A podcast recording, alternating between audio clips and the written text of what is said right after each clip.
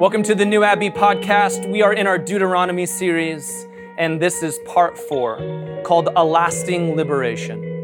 And the question for you to get started with today is what's a major transition that you're going through? Enjoy.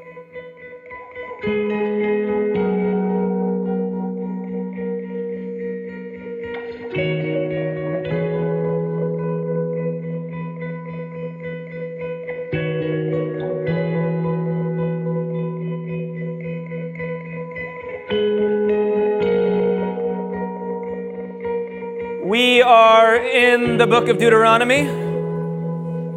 Let's try that again. We are in the book of Deuteronomy.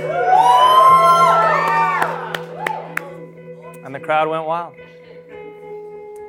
Deuteronomy is a helpful book for a few reasons. One is it's a book is it helps us through transitions. That every single one of us goes through different transitions in life. That the book of Exodus was all about the transition of when we were in oppression, when we needed liberation, when we needed God to show up in ways that we couldn't show up for ourselves. That's the power of salvation. Then it moves forward into the wilderness, a whole other type of transition in our life. After we've been liberated and freed from a certain kind of oppression, after we've been saved into something bigger, sometimes you leave that previous Egypt that you were in and now you're in the gray. You're in the in between, the figuring it out, what is out here in the desert. It's no longer this life ahead, but I'm not quite to the promised land and this new resurrection or reconstructing or reconciliation that maybe God has for my life. And so Deuteronomy is at the cusp. It is there in the wilderness looking forward as we're about to step into the promised land for the people of God. And it's asking these deeper questions that if you were once in the wilderness and if you were once in Egypt, what are the lessons that you learned from those two places in your life? It is metaphor that we all share in within the human experience. That in order for you to live well in the promised land, you are going to need to have learned some lessons from the difficult and transition seasons of where you came from. That we talk about it all the time in here. That we want healing, and we want transformation, but the place we end up moving over to is maturity. That maturity means that I'm so living in the promised land now that I have lessons to offer other people about their healing and their transition, right, as they were in their Egypts and their wilderness. It's full circle. But it's the reality of how do we practice out maturity in the promised land in the same ways that we had to practice and live out our time in the wilderness and the things that we needed to know when we were in Egypt. And so Deuteronomy brings us into this larger question of maturity. And I think it goes like this that we all wanted liberation. But now, as we've moved a little bit farther in our journey, how do we live out a lasting liberation in everything that we do? So, we got to talk about a few things. We're going to talk about lasting liberation, and then we're going to talk about anthropomorphism, which I know you were all waiting for on a Sunday. Come on. And you're going to get it. You're welcome. And then we're going to talk about the Canaanites, which, yeah, you know, a good one. And then self righteousness. And if we can understand our self righteousness, then a little bit of self sufficiency. If we can understand self sufficiency, then we can talk about the actual fears that we have as human beings. Then we're going to talk about interdependence. And then I'm going to finish with a word from Caden. Sound good?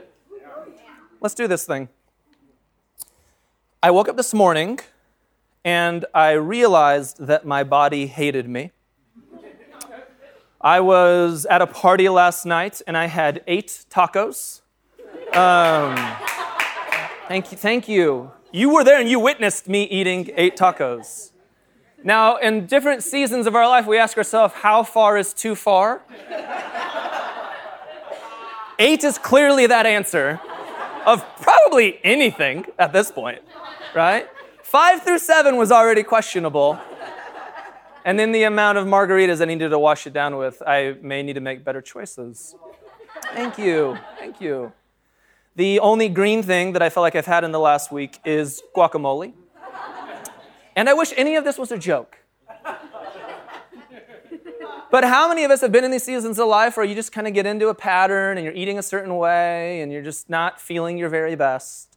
But in my mind somewhere, what I want is this promised land of a six pack. Anybody? Thank you. Two six pack fans out there. That's good. But the work that it takes to get a six pack is that it's work. What I want is to walk into my CrossFit gym and just lay on the floor and let osmosis of other people's six packs affect my love handles, right? Is it working? No? And I think part of that is in the physical world, we know that to be true. We know how difficult it is to pull off a six pack. We know that I will need to drink more water than margaritas. It's wild. I know that I will need to eat other green things besides guacamole, right? I know that I'm going to have to do some work in the gym if that is the reality that I want. That there's a maturity that is expressed in my desire for a six pack that comes in the practicality of the work that I will put in. We know that to be true in the physical world, and yet we struggle with that all of the time when it comes to our mental health and our emotional health and our spiritual well being. Sometimes it's harder to see the effects, even though we feel those effects all of the time. And what Deuteronomy invites us into is naming that reality. If you truly want health and healing and transformation in a new good season of life, it will not happen through osmosis. It will happen because some of the work that you have put in. Just like there was work that you needed to put in when you were in Egypt, and there's work that you needed to put in when you were in the wilderness, stepping into the promised land, whatever that means for your life, will also take work. But a lot of us, we just want to skip over Egypt. And we want to skip over the wilderness, right? We just want a first class seat straight into the promised land. Say amens? Yeah. I don't want to have to work for all of this stuff. But that's not the human journey. The very best and most worthwhile things that we gain in life are because we've taken lessons gleaned from these other seasons of transition. And then when we step into the promised land, we realize there's something new for us. Anthropomorphisms. I knew you were waiting on it. The Bible is written from an anthropomorphic standpoint. Anthropomorphism means the attribution of human characteristics or behavior to a god, animal, or object. What many of us have been told is that the Bible is written from this place of absolutes, it's immovable, from perfection, from omnipotence, from omnipresence, which is actually not the language that the biblical narrative gives us. The biblical narrative gives us an anthropomorphic standpoint, which is this we experience God and we describe our experience of that God depending on the season in life that we are in there. It might be true that God is perfect, and immovable, all these other things, but you are not. So you can only experience God through this season's lens that you have on, and it is a human one. And there's a reason that the Bible provides us so many different lenses for how we experience God. There are big, beautiful statements like Colossians that Jesus came to be the first of the resurrection parade, to reconcile all things. Come on, right? That sounds good. And then there's the Psalms. I want to smash my, ba- my enemy's babies on rocks. That's some real shit. Seriously. Because we experience the full range of those emotions. There are days that we are altruistic and we want all things to be reconciled. And there are other days where you're like, my boss, I swear to, right? but then what we do as human beings in our experience is we attribute these characteristics to how we encounter God. Because you can only encounter God through your experience. And the Bible saying, of course you do that. And that's okay. There's nothing wrong with that reality. And you're going to learn about the diversity of yourself and the human experience by seeing these narratives. Don't believe me? Let's play a little game.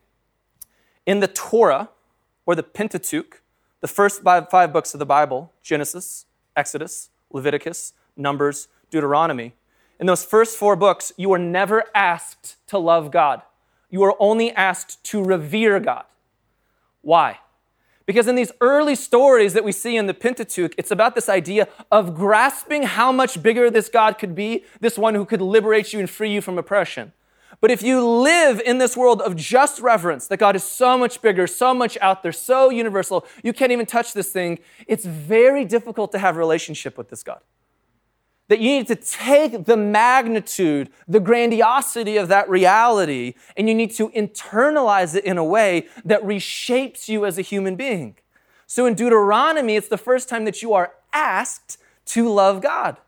You may notice that in the biblical narrative, God reveals God's self to a person, then to a family, then to a clan, then to a nation. And even that's not big enough. God becomes human. That's the most anthropomorphic thing that you can do. Is God saying, Of course you relate to me through the human experience because you're human. So let me participate in that experience with you. And even that narrative isn't big enough for the evolution of Scripture. Eventually, even Jesus says, I got to get out of here because something bigger is coming, and the Spirit of God is in all of you. Come on. But what we're taught is this thing doesn't move it's concrete. That's not helpful for your life because you do transition. And there are seasons that you need certain language, and you need to be angry, and you need to be mad, and you need to be joyful, and all of those feelings you may have when you were in Egypt. And there are other seasons of your life where you need to be mad, and you need to be angry, and you need to be joyous, but you need to experience that when you're in the wilderness. When you're transitioning, you've been freed and liberated from some things, but you're not there yet, wherever there might be. And there's some seasons where you get into the promised land. And you might be angry and you might be sad and you might be joyous, but you need a whole other set of tools.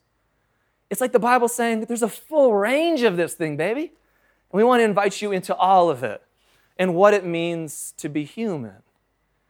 And so the Canaanites are helpful. They're not helpful because we have Canaanites anymore.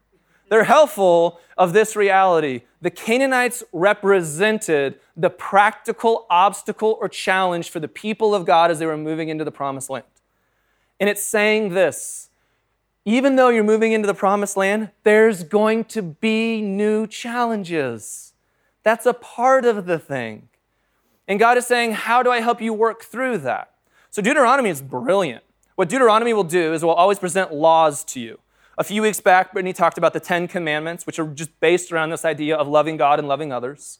Uh, a few weeks ago, I talked about the Shema, which is a verse that every good Jew would repeat and recite every day, which is also just built around the idea of loving God and loving others. But the Bible never leaves you hanging on ideological belief. The Bible always wants you to invite you into the opportunity to be practice oriented about the thing that you believe. So, what Deuteronomy will do is it will say these laws about how you love God and how you love others. And then God invites us into this conversation of what will that actually look like now that you've left Hume Lake and you've driven down the mountain and you have to go like live your faith out? Hume Lake fans? All right, everybody. But you get it. You've had some spiritual experience. You've had a moment of transformation. You have an epiphany, whatever that thing is. And those are beautiful moments in life. That's not the same thing as living that out at your job. That's not the same thing as living that out at your Thanksgiving table with your family. That's not the same thing of being committed into a relationship with fidelity. It's just not the same thing. An epiphany is one thing, practice is something completely else. And Deuteronomy always invites us into those practices. So when we get to Deuteronomy 7 through 10, all it is is the scripture saying, How now, as the, how now, brown cow, how do you now, as the people of God, live into this maturity in a practical way when you're going into a promised land where there's real obstacles? How do you, in your real life, wherever you're at, whatever transitions you're coming through, you may have experienced some things, but how do you put these things into action so that you can have a lasting liberation here and so that you can be so mature that you can invite other people into this process later? That's what Deuteronomy invites us into. Follow along with me in Deuteronomy chapter 9. After the Lord your God has driven them out before you, do not say to yourself, The Lord has brought me here to take possession of this land because of my righteousness. There are these three questions that we're going to look at as we're in this section of Deuteronomy, and they're all these questions based on ideas that we might have, which is this reality that sometimes you get the very thing that you want. Man, if, if everything goes well and I just have that relationship, I'm, I'm going to be fine now. man, if I just get that job, it's all going to be different for me. If I can just finally have that conversation with my parents, I know that I'll be free. And Deuteronomy is saying this that's a part of your process. That is definitely not the end of your process. That in this process, you maybe have been liberated and freed from something, and now you have to go live this thing out in a new way. And so it's gonna say you're gonna have some ideas along the way. Sometimes your ego is gonna take charge. Your ego is going to say, I've been wounded, I've been beat down, and now I need to step into the promised land. And you know how you do that? You puff your chest up, you stand a few inches taller, and you walk confidently into a room, even though you know and no one else knows in that room, I'm actually not that confident. and you need that. You need a little bit of that ego boost in that moment. You need to listen to a little bit more Tony Robbins in that moment, right? And that's okay. I heard one, I was like, ah, I don't know, I'm sure about that, but yeah. Insert whoever you like there. And that's a part of the human experience that we have to step into some situations in different ways. And the scriptures are saying you're going to have those ideas and places in life where your ego is going to take charge. And the scriptures are honoring that reality that these ideas are going to come into your head, but they shouldn't be your final ideas about how you're moving forward. So, no, it is not an account. So, no, it is on account of the wickedness of these nations that the Lord is going to drive them out before you. It is not because of your righteousness or your integrity that you are going to take possession of their land. But on account of the wickedness of these nations, the Lord your God will drive them out before you to accomplish what he swore to your fathers, to Abraham, Isaac, and Jacob. Understand then that this is not because of your righteousness that the Lord your God is giving you this good land to possess, for you are a stiff necked people or stubborn. Very encouraging, I know. These passages are, are really helpful, though, because what it's saying is that we all participate in self righteousness in some way. A quarter of what Jesus talks about in the Gospels is challenging the religious and their self righteousness. Another quarter of what Jesus talks about in the Gospels is challenging the rich and their self sufficiency. Because when you are self righteous and when you are self sufficient, you have everything figured out and there is no need for God. There is no faith equation in that now because you have the certitude of what you need. And so Jesus challenges conservatism. And that does not mean the political conservatism. It means this that conservatism at its purest root is that you are conserving something because that thing is working out well for you. And conservatism is generally based in power dynamics that thing is working out for you because you're the powerful people defining how things work out. And so you want to protect that thing because it's working out for you. Religious institutions do that, economic institutions do that, family institutions do that. We all do that. There are conservative aspects of ourself where we participate in a self righteousness, and we think that it's because of that cause and effect, and I'm so pleasing to God that I'm even here in the first place. That's how we get theology like manifest destiny and sovereignty, which contribute to colonialism, right? And contribute to these different things that are part of our societies, like systematic racial structures. And the reason for that is you're conserving and preserving something that worked. And Jesus challenges those realities, saying, I'm so glad that you got there. Puff up your chest, step into that room, but never be fooled into the reality that you got here on your own. Trust that there's a God who's been participating with you. I want to add a note about Deuteronomy and the evolution of Jesus as we think about some of this stuff. Some people will say to me, Oh, I think you're just picking and choosing Bible verses. Anyone ever get those trollers on the internet? I'm a pastor, so I get a lot of those. And sometimes my comment to that is, Well, you know who else did that? Jesus. Truly. Jesus will never quote from Joshua or Judges. Why? Because those books are based on colonizing, right, and practices that are all about using oppression by force to win your war. Jesus will never quote from them. Whenever Jesus quotes from the prophets or from the Torah, never uses uh, verses that are about power dominance over another group. You can even read in some of Jesus' uh, first statements about Isaiah, Jesus always leaves out the parts that it's about dominance. Jesus was trying to say we evolve in this thing and we need to have a better language about how we're understanding God. So this is a part of the process for us, is that we need to be able to understand Deuteronomy in a bigger way. And part of that is understanding self-righteousness in the ways that we participate in it. In case you were thinking that this was all about conservatives, let me make all the progressives uncomfortable in the room really quickly. In progressivism, we become self righteous, and I'm going to say we in this, because we think that we're so much smarter than the conservatives over there now. Oh, well, now I'm woke. Some guilty nods there. Now I've gone through this thing, and those dum dums and Toledos don't know what? We talk this way. In the political atmosphere, we call it the coastal elites, saying that we know something that you don't know. And then what we end up doing is becoming self righteous to the very people who are self righteous to us. Oh, so now you don't know what I know? Look how dumb you are. Look where God got me. I can't wait till you get to that place. And we look down upon them. This is always challenging that reality, saying it is not your job to change them, it is God's job to change us. You can change yourself, you can be a part of your own process of becoming woke, but don't ever put that on somebody else that they're not in the same place of their journey as you are now. And both, they're self righteous, and both get in the way of us being transformed and eventually becoming mature human beings. Deuteronomy chapter 8. For when you have become full and prosperous and have built fine homes to live in, by the way, these are all verses that we want to say to ourselves, right? I'm not seeing a house, God, I'm seeing houses. All right. not just one Mercedes, Lord, make it a Mercedes and a Tesla. All right. We got some amens on that. I like it. And when your flocks and herds have become very large, and your silver and gold have multiplied along with everything else, be careful. Don't just worry about your self righteousness, worry about your thought that you're completely self sufficient, that you've done all of this on your own.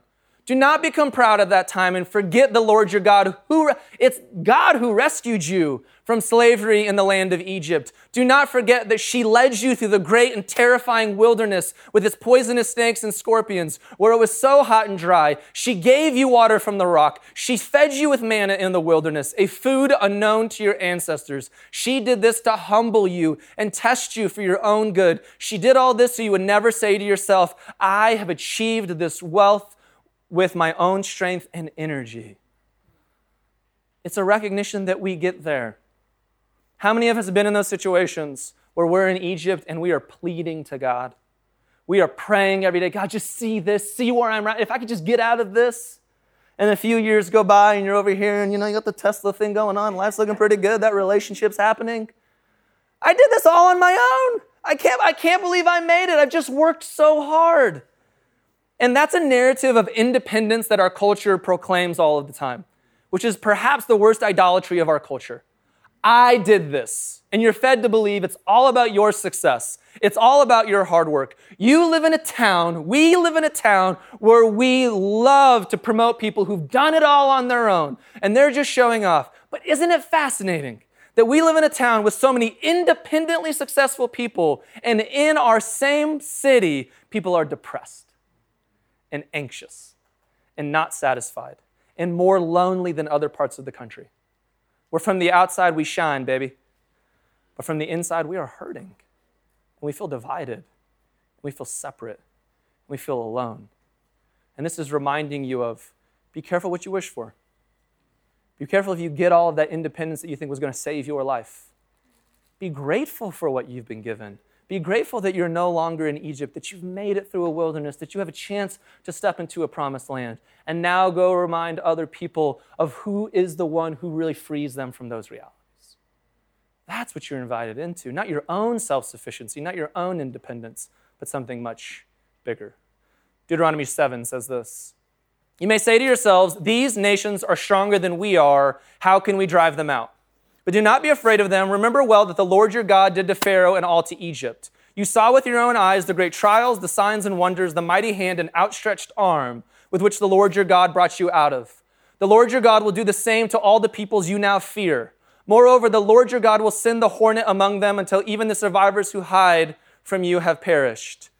You get it, the hornet. It was a bad joke. I don't know what to tell you. Uh, this verse is the opposite side of it. This verse is inviting you into your self righteousness and your self sufficiency is sometimes rooted out of your own ego, and you're boosting yourself up because you're trying to survive in the promised land in a new way. But how many of us have been there where things are, are actually going well? You have boosted yourself up, but secretly, you're insecure. Secretly, you don't know how to manage this new relationship. Secretly, the new job you got is bigger than you imagined. Secretly, you feel like an imposter. Secret, secretly, secretly, secretly, we have insecurities. And the scriptures are saying that's normal and okay too. Sometimes you're going to step into a new land, into a new transition, into a new reality, in a new season in life. And there's going to be Canaanites in that land. There's going to be challenges and obstacles that you cannot overcome. And you are going to be terrified. And that is okay. You do not have to have it all figured out. And this God will be with you in that process as you deal with these new obstacles. So, whether you find yourself dealing with life because of your egos and your self righteousness, or your self sufficiency, or you're living into fear, that's a part of the human journey. And being human is really difficult. Give yourself a little grace in this story. And then remember this if you got out of Egypt and if you got through the wilderness and you made it into the promised land, you did not do it alone. The story of the scriptures is always a reminder of our corporate faith that we share together. It's the reality of you were never in Egypt by yourself. There were other people who were in Egypt with you. You were never in the wilderness by yourself there are other people in the wilderness as well. And when you go to the promised land, you are not alone. And is this even greater story of interdependence? Not only were you not by yourself, but God was with you the entire time. In the difficulty, in the darkness, in the shame, in the pain, in the hurt, in the transition, in the I don't know, how do I do these things, and in the come on, here I am, milk and honey, brothers and sisters. In all of it, God was there. And that's the interdependence that we are invited into. And when we really experience maturity, when we live in the reality of that interdependence, we begin to change other people's lives as well. And I'm so proud of a community of New, like New Abbey, where so many of you are practicing that maturity in the seasons of life that you're in now that there are LGBTQ brothers and sisters in the room who are leading away, who are being brave, who are puffing up their chests, who are figuring it out, who are even though that they're terrified, so that there doesn't have to be another generation that ever has to come out.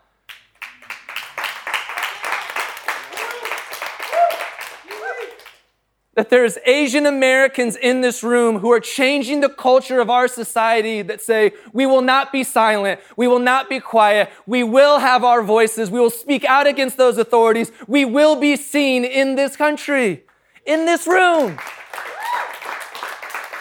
There's people like Brittany Barron who get to stand up here and say, I know you've never seen a female pastor before. I never know you've never seen a woman of color up here before. I know you've never seen a lesbian proclaim the word of God, but you've seen it now. And that will bring maturity for our world.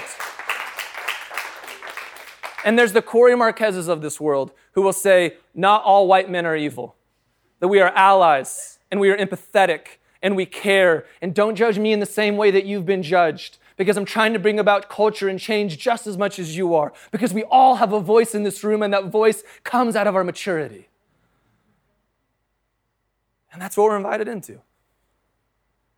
That when your life is healed, and when your life is transformed, and when your life becomes mature, now you get to offer the very thing that changed you to other people.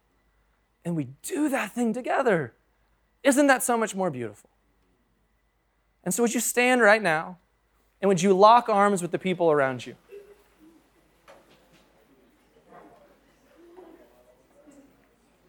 If you're far from someone, get closer, lock it up however you need, get uncomfortable.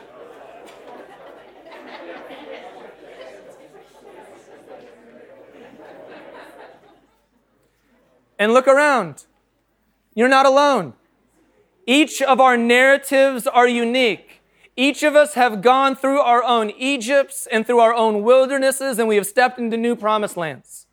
And together, through our collective story, we will tell a better good news for the world that every single human being is made in the image of God, that they are sons or daughters of the divine, that God loves them and God enjoys them, and there are zero caveats. And anytime you forget that, remember this moment. I didn't stand there alone, I stood with other people. And so my five year old, he just finished his last day of kindergarten this week on Thursday. Thank you. And when they're in kindergarten, they get a journal where they begin practicing their writing, and every day they just have to make one entry. This was his first entry. It looks like Polish, there's a lot of consonants. and that's our family, clearly. And then on Friday, he came to me and he said, Dad, I made a new journal entry today. I know I'm not in kindergarten anymore, but I'm going to keep doing it. And he said, I wrote a prayer for you to preach for our community on Sunday. I, I, it could have been awful. I don't know. But he already said it. I was like, tell me more. and I'm just so proud that he's reminding us of the good news that we share together. And so his journal entry on Friday for all of us is God loves us all the same amount. And God will never stop loving us. And that a five year old has already internalized that good news and living into the maturity that many of us adults need. Praise God. Let's pray. God, thanks that we're not alone.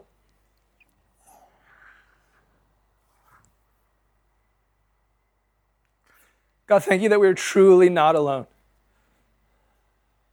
And for every person in this room, God, who feels lonely, man who's having to puff up their chest just to make it right now. For every person who's secretly living in insecurity and in a shadow and can't find themselves.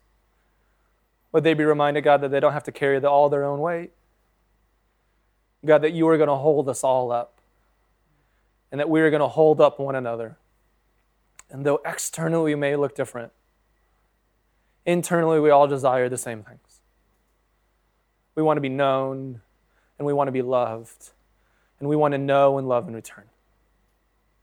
God, may we continue to be a community that celebrates and lives into your good news.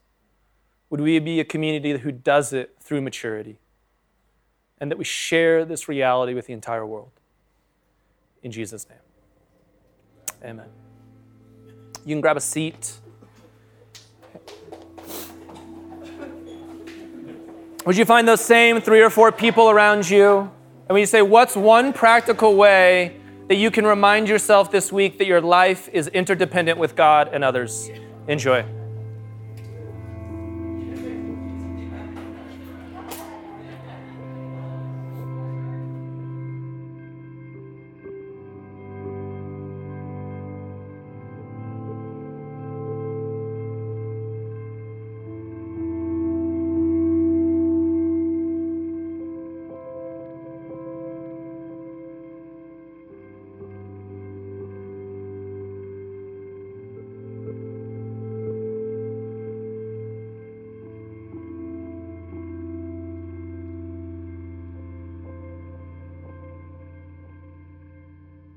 Thanks for listening to the New Abbey podcast. For more information, visit us on the web at www.newabbey.org.